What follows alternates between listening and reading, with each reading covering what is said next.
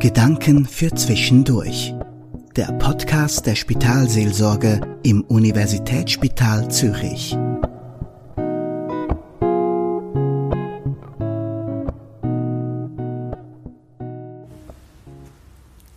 Kennen Sie das Broken Heart Syndrom?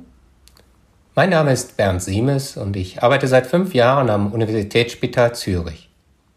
Ich war sehr überrascht zu hören, dass es eine Krankheit gibt, Broken Heart, gebrochenes Herz. Dass ein Herz gefühlt brechen kann, haben wohl schon viele Menschen am eigenen Leib erfahren. Liebeskummer oder der Verlust eines Angehörigen oder Freundes schmerzen dann so stark, als wäre das Herz entzweit. Dass sich solche starken Empfindungen aber wirklich auf das Herz auswirken können, haben japanische Forscher erst in den 90er Jahren beschrieben und sozusagen bewiesen. Eine starke emotionale Belastung, eine starke körperliche Anstrengung kann das Broken Heart Syndrom auslösen. Vor allem folgende Risikofaktoren. Tod eines geliebten Menschen, Trennungen, traumatische Erlebnisse wie eine Naturkatastrophe oder Verbrechen, Diagnose einer schweren Erkrankung und vieles ähnliches mehr. Die genauen Ursachen und Abläufe des Broken Heart Syndroms sind weiterhin noch unklar. Für mich ist dieses Krankheitsbild ein Schritt hin zur Ganzheitlichkeit des Menschen in der modernen Medizin. Also Körper und Geist gehören zusammen. Starke Gefühle beeinflussen unseren Körper, nicht nur unser Wohlbefinden.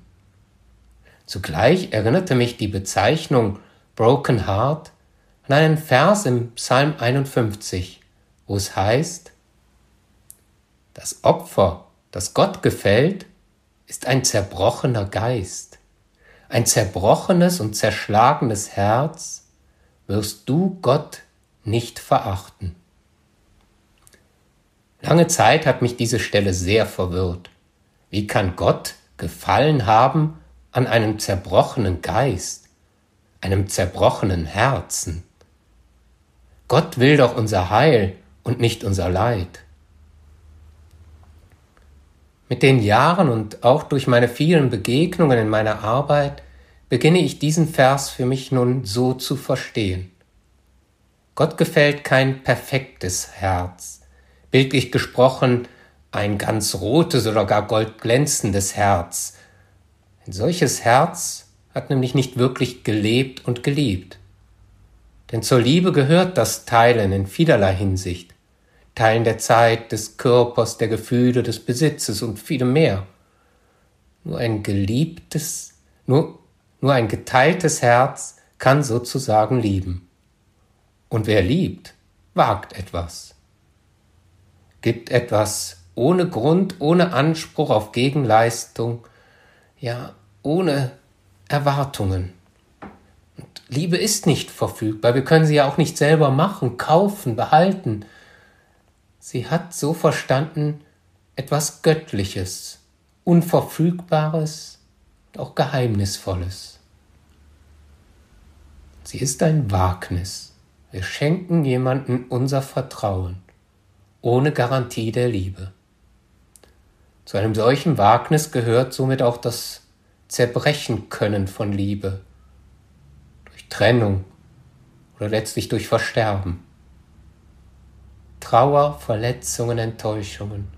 In diesem Sinne gefällt Gott das Opfer eines zerbrochenen Geistes und hat er Gefallen an einem zerbrochenen Herzen. Weil dieser Mensch die Liebe, das Leben gewagt hat.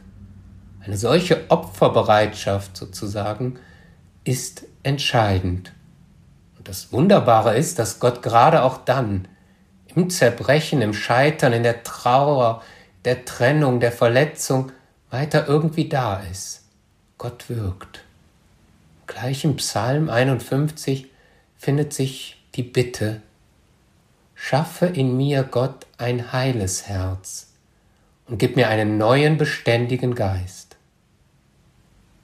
Dieses Schaffen ist ein Prozess, der Zeit braucht und Beistand von oben und unten denn das Zerbrechen des Herzens, Broken Heart, kann sehr schmerzhaft sein. So schmerzhaft, dass man gar den Boden unter den Füßen verliert, einen Herzinfarkt bekommt und vieles mehr einen belasten kann. Und da braucht man Unterstützung sowie Begleitung, um es dann wieder zu wagen, zu leben und zu lieben. Symbolisch verschenken wir in solchen Situationen oft ein Olivenholzherz.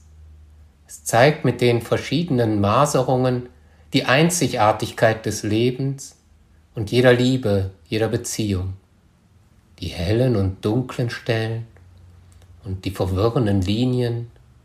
manchmal hat es auch Narben, Verletzungen, die geblieben sind im Holz.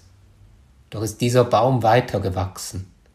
So stehen Olivenbäume auch für Widerstandskraft, das trotz allem weiter wachsen und leben. Die Herzen sind für manche Patienten, so habe ich den Eindruck, auch eine Art Medizin.